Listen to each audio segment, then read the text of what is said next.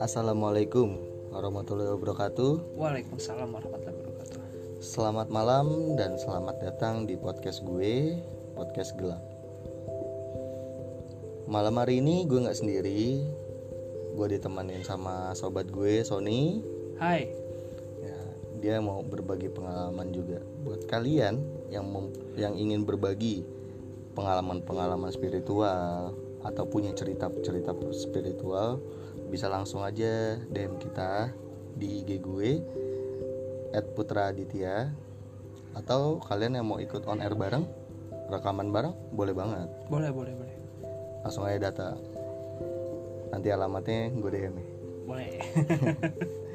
Ya, langsung aja ini cerita pertama. Cerita ini bukan gua langsung yang ngalamin, tapi dari orang lain. Yang lebih tepatnya tukang nasi goreng, Hmm. langganan gue. Langsung aja. Jadi malam hari itu tuh gue lupa deh tuh hari apa, malam apa ya. Mm-mm. Yang gue inget sih tahunnya tahun 2018 Hmm, Baru ya?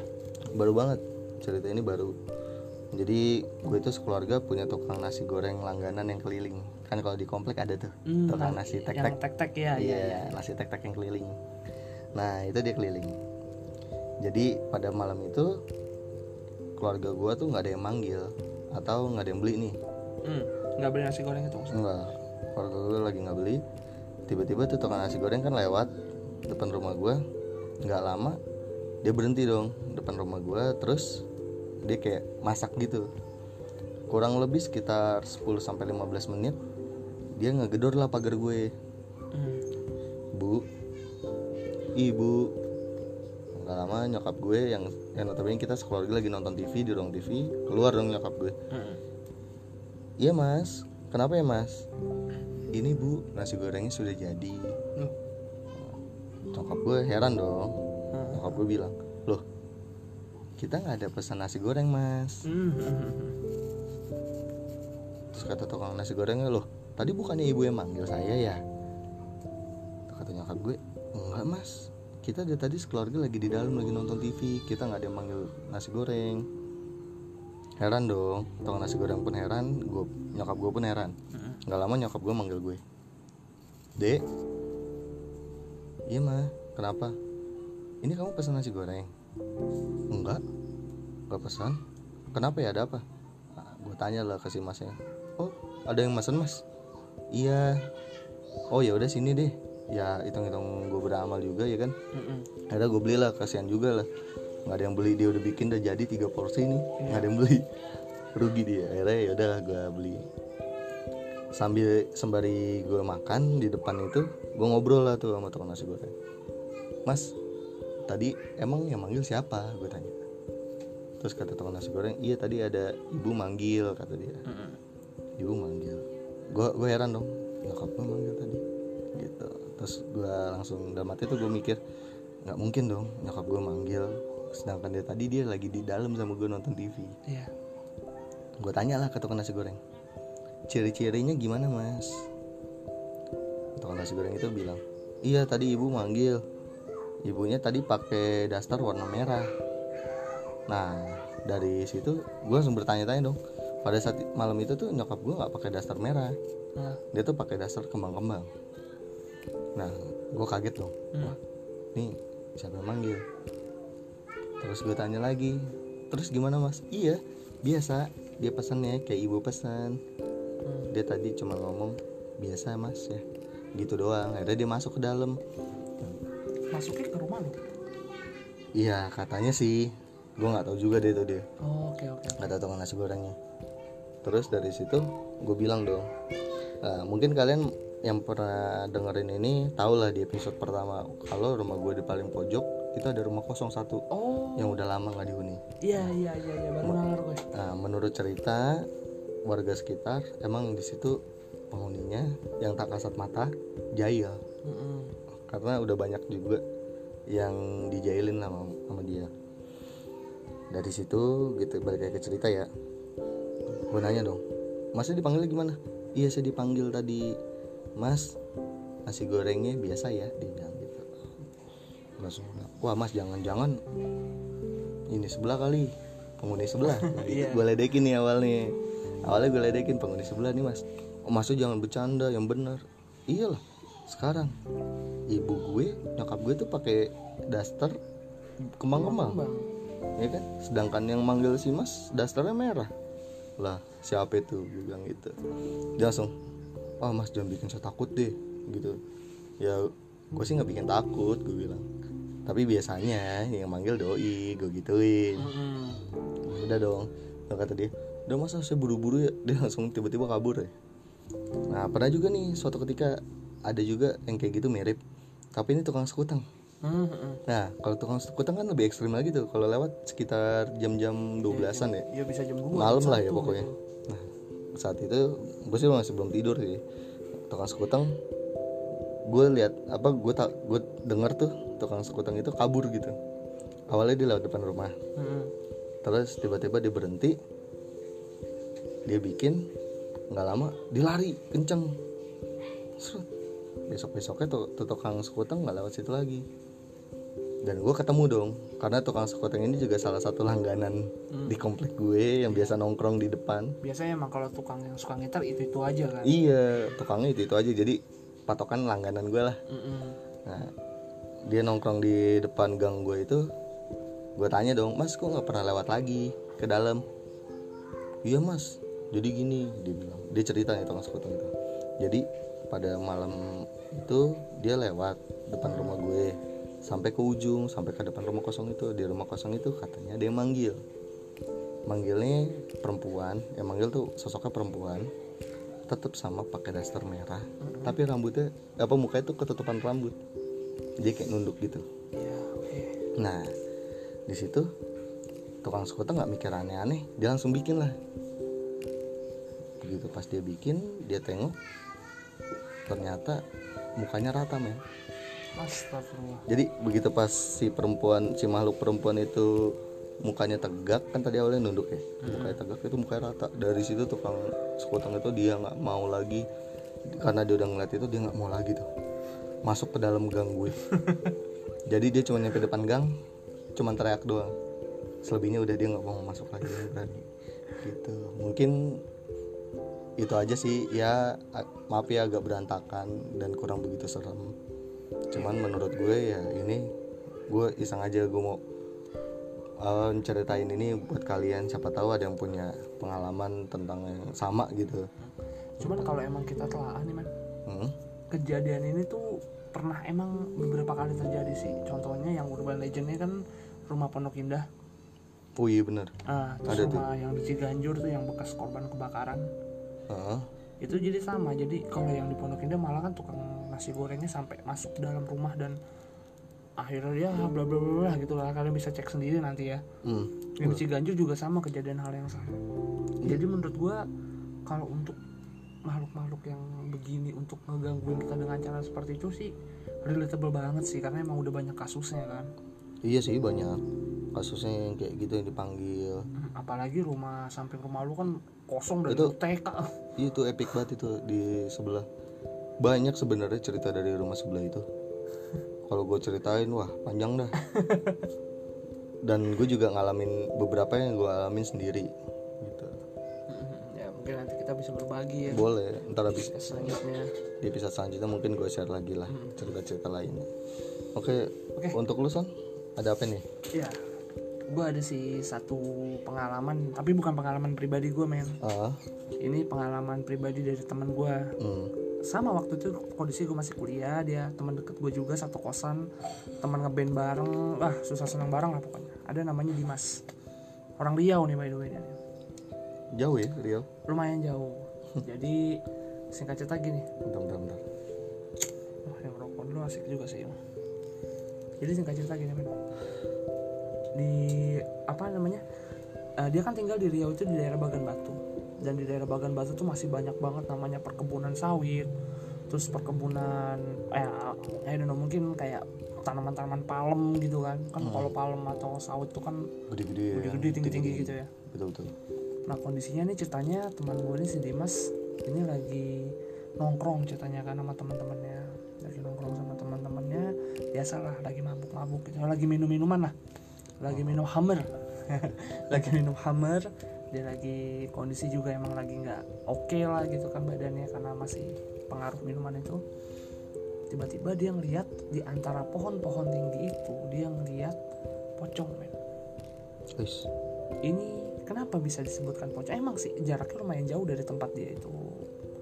Nongkrong sama temennya ke kebun itu emang lumayan cukup jauh lah sekitar 10 sampai 15 meter. Cuman dia bisa mendeskripsikannya dengan jelas banget kenapa bisa disebut pocong karena ya itu bener-bener cuman kayak kain tingginya dia bilang ukurannya mungkin sekitar 3 meter karena dari pohon kelapa sawit itu nggak nggak jauh banget gitu tingginya. Tinggi banget ya. tinggi banget sumpah. Jadi ceritanya gini. Ketika habis dia ngeliat pocong itu dia udah tuh dia emang karena dia dia dia, dia ngerasa dia halu kan. Ah mungkin karena emang pengaruh obat atau apa gitu. Iya. tapi ternyata besoknya dia sakit dia sakit sampai tiga hari. Dia sakit sampai tiga hari sampai akhirnya udah tuh dia sembuh dia kembali beraktivitas seperti biasa dia masih sekolah waktu SMA dia masih segala macem. Seminggu kemudian dia tidur jadi dia posisi dia tidur tuh di kamar dia itu di jadi ini eh, kepalanya dia itu berhadapan sama kaca untuk keluar rumahnya dia Oh, kaca kayak di kamar depan gitu ya, iya kacanya. iya iya kayak kaca Langsung ke ya? teras gitu. jendela gitu lah ya Jendela. kayak jendela gitu nah jendelanya kan digorden dan di depannya itu emang ada lampu jadi kalau seandainya kayak ada ya ada orang pasti kelihatan dong bayangannya Iya. nah pas dia tidur itu dia kondisinya kebangun jam setengah tiga malam kalau nggak salah dia cerita sama gua itu di depan kamar dia tuh dia berdiri Hmm. itu dia berdiri bener-bener cuma diem doang nggak ngapa-ngapain berdiri. Dan dia dia dia nggak nggak berani ngapa-ngapain. Dia nggak berani ngelihat dia nggak berani ngebuka gorden atau apa dia nggak berani dia, cuma tidur aja. Itu dialamin tiga hari berturut-turut. Di jam yang sama itu selalu ada bayangan itu di depan kamarnya dia. Tiga hari berturut-turut. Di teror nih kan tiga hari. diteror sampai singkat cerita akhirnya udah nggak ada lagi bayangan itu dia seneng dong Hmm. tapi ternyata malah tambah parah jadi dia pulang malam pada saat itu dia pulang malam habis nongkrong sama temen-temennya dia mau tidur habis cuci muka itu dia pas dia mau masuk kamar itu dari apa ya namanya ya ekor mata kali ya Ujung mata gitu. ujung mata dari mata yang Ah. paling ujung tuh dia ngeliat bayangan putih di sudut kamarnya dia cuman pas dia nengok nggak ada Hmm. Itu sering banget begitu sering banget dia cerita sama gue sering bener-bener sering sampai akhirnya pada saat itu dia uh, apa pulang lagi dari main dia ke kamar mandi terus dia andukan di kepalanya itu pas lagi andukan di kepalanya kan kalau ketika kita andukan kepala itu kan sambil kita apa uh, mata kita kebuka Ya gimana kelihatan lah ya kelihatan gitu. ya. sedikit-sedikit Iya, gitu kan dari anduk gitu. bayangan betul anduk betul. itu nah itu dia ngelihat dengan jelas di depan pintu kamar mandinya dia Apa tuh? Pocong Pocong itu. pocong gitu men cuman ukurannya sudah normal udah nggak kayak waktu di Oh, luar nggak itu ya nggak tinggi gitu. nggak ya. tinggi tapi serem sih Iya, iyalah. Lu lagi andukan tiba-tiba merem melek bah. Kayak gituan. cuma Siapa dia dia dia dia nggak ngeliat muka apa segala macam cuman yang jelas dia bilang emang dia tuh putih kayak guling cuman penuh dengan bercak-bercak tanah sama maaf apa sih namanya yang iketan kepala atasnya itu talinya itu. talinya itu yang bu- yang kainnya itu Hmm. itu jatuh ke bawah jadi nggak Nggak nggak tegak gitu. nggak tegak nggak kayak yang di TV TV tegak gitu nggak. Jatuh ke bawah. Nah abis itu dia takut kan dia takut benar-benar dia takut akhirnya dia tidur tuh. Di malam berikutnya dia tidur. Nah pas dia tidur ini ini sih yang menurut gue creepy bener-bener super creepy banget. Jadi ketika dia tidur di posisinya dia tidur bener-bener di ujung kasur. Hmm. di ujung kasur dia nyelipin gulingnya dia itu kan tidur Eh, kepalanya dia tuh menghadap ke arah pintu. Ya. Jadi kayak tidur miring gitu. kayak tidur miring bener. Dia kayak tidur miring kepalanya menghadap pintu.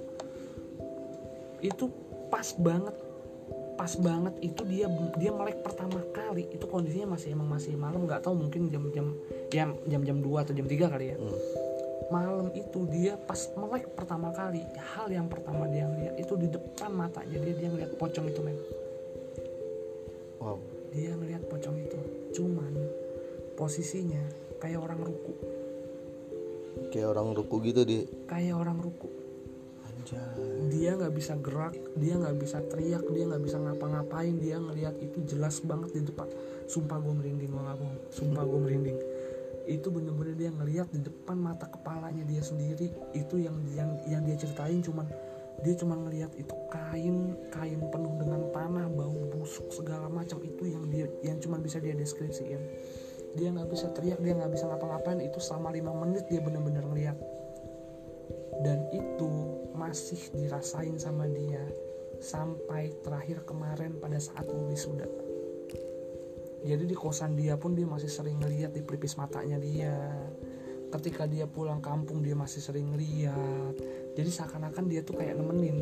Kayak ditempelin gitu berarti ya? Kayak ditempelin. Dia udah pernah ber, eh, pernah konsultasi sama ya apa ya dibilangnya ya, ahli spiritual lah pak ustadz atau apa gitu. Hmm. ya dia ngomong pas itu ngomong ya si si pocong ini suka. Si pocong ini suka sama temen gue nggak tahu nyaman atau bagaimana sama kondisi badannya temen gue ini. Akhirnya ketempelin. Mau dicoba untuk rukia segala macam udah dilakuin segala macam cara tapi masih ditempelin itu masih kejadian sampai di wisuda kemarin. Dan yang yang kalau di kosan gue ya pada saat itu kan kebetulan kosan gue sama dia cuma beda pintu. Hmm. di kosan gue itu yang kejadian yang yang bener-bener dia kejadian itu gue lagi main di kamar dia lagi main PS sambil merokok itu kondisinya maghrib. Itu dia tidur posisinya. Posisinya tidur gue lagi main PS nah itu emang emang gue ngeliat dia kayak gerak-gerak kecil gue pikir normal orang tidur kan. Dia kayak gerak-gerak kecil gitu. Kayak orang tidur biasa. Ternyata itu dia ketindian posisinya. Dia ketindian dan yang dia lihat itu di pintu dia ngeliat pocong. Pocong itu dia ngeliat di situ di pintu. Posisinya pocong itu kayak ngesot tau gak sih? Kayak duduk sila eh apa ya? Iya duduk ngesot di gitu antara ya? iya duduk di antara kayak duduk di antara dua sujud gitu. Iya miring gitu jadinya. Ah dan itu dia ngomong palanya pocong itu itu nyaris setinggi eh, apa namanya daun pintu. Itu lu bayangin nggak kalau berdiri setinggi apa? Itu diduduk segitu? Itu dia duduk segitu men. Gede banget. Dan ketika dia bangun itu bener-bener bibirnya pucat matanya merah banget mukanya pucat ketakutan habis. Wah itu sih yang gue diceritain aja. Astagfirullahaladzim gue nggak ngebayangin kalau gue jadi dia gimana dan by the way itu masih kejadian sampai waktu gue di, di wisuda masih masih ngikut terus masih ngikut terus. Kalau sekarang gue jujur udah agak sedikit lost kontak. Gue nggak tahu bagaimana kabar kondisi dia sekarang tapi kalau gue bisa dapat kontaknya dia nanti gue bakal tanya untuk kabar terbarunya bagaimana. Boleh boleh. Oke. Nih kita bahas lagi dari cerita pertama gue ya. Boleh.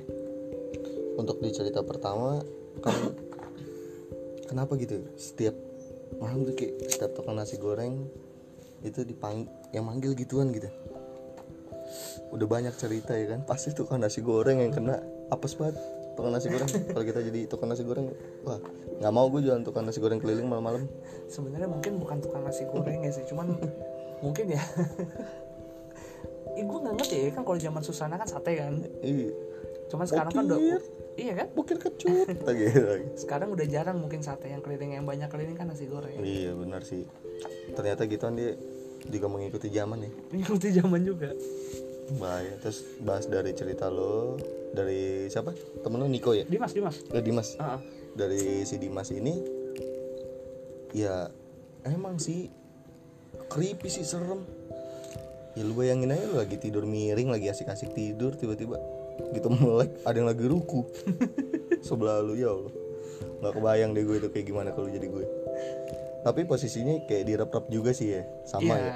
mungkin mungkin itulah. Mungkin dia nggak ngeliat sesungguhnya mungkin kalau zaman sekarang tuh bisa gue visualisasikan dengan dia kayak sleep paralysis kali ya. Dia prop itu ya. iya direp-rep lah. Itu bahasa kerennya itu sleep paralysis SP bahasa kita direp-rep. Bahasa Depok lagi. Cuman tetap mau direp-rep ataupun apa itu serem banget men. Itu creepy banget gue nggak bohong. Iyalah emang bahaya tuh yang kayak gitu-gitu tuh ini by the way temen gue ini bukan temen yang bukan temen yang punya indra-indra itu. Hmm, bukan orang yang six sense bukan orang orang yang biasa lah ya orang bener-bener orang, orang biasa. Tapi ditempelin mulu. Aduh itu dia Kebangetan dari yang ya. takut sampai bodoh amat. Udah karena sering terlalu ngeliatin kayak gitu udah jadi udah bodo amat lah gitu. Iyalah. Iya iya iya. Ya cuman emang fenomena untuk ketempelan ini sering sih. Banyak banget sih kejadiannya iya bahkan sampai ada tuh pernah gue dengar cerita dia. Jadi dalam satu apa namanya dalam satu waktu itu dua orang ketempelan di waktu yang bersamaan. Jadi ini men ini cerita ini gue gue pernah dengar cerita ini. Jadi dua orang tidur eh, sebenarnya ada, ada sekumpulan orang nih tidur yang satu eh yang dua orang ini ketempelan. Jadi posisinya yang orang yang si A ini dia bisa dia kayak kayak kayak dia apa ya kayak nyawanya tuh kayak bangkit gitu apa sih? Pokoknya intinya dia bisa ngelihat keadaan dia lagi tidur dan keadaan sekitar. Itu kayak apa ya? Ilmu ja- kejawen ada tuh. Aduh bentar-bentar bokap gue suka bilang eh rogo sukmo. Wah jadi gua- sukmanya kita tuh juga deh. keluar gitu katanya kalau kita tidur ya kan? Sukma itu apa? Sukma tuh kayak apa ya? Kayak ruh kali ya. Oh ya ya ya kayak ya, ruhnya keluar tapi lu bisa ngeliat lo sendiri yang lagi tidur. Nah itu jadi kan dua orang yang ketempelan nih men. Apa yang gimana? satu tahu deh. yang satu ruhnya ini kayak keluar gitu kan dia Hmm. bisa ngeliat keadaan sekitar dan yang satu ini bener-bener ketempelan. Dan yang satu ruhnya keluar ini dia ngeliat di badan temannya ini si A kan ruhnya keluar Hmm. nih. Di badan si B yang ketempelan juga itu dia ngeliat kayak ada makhluk hitam gede berbulu lagi duduk di atas badannya orang itu. Dan ketika si B ditanyain dia juga ngeliat hal yang sama. Dan dia bahkan ngeliat si A ini lagi ngeliatin dia di lagi berdiri sambil ngeliatin dia. Padahal posisinya si A juga sama-sama tidur dan ketempelan. Ini ini gue pernah dengar cerita ini. Ini cerita nyata. Gokil ya kalau sampai kayak gitu barengan gitu. Iya, dia- fenomena untuk ketempelan ini sebenarnya menarik banget sih untuk dibahas sih. iyalah banyak lah. Mungkin buat teman-teman ada yang punya cerita entah itu kalian direp-rep atau bahasa kerennya sleep paralysis Mm-mm. atau yang kayak ketempelan gitulah oleh makhluk-makhluk tak, tak kasat matanya. Itu mungkin bisa di-share ke kita ya. boleh boleh langsung share aja di Instagram gue @putraditya atau di Twitter gue juga @putraditya. Kalau di Instagram Putra Adityanya A nya dua ya di belakang. Siap. baiklah ya dari kami cukup segitu. Kami undur diri dulu. Selamat malam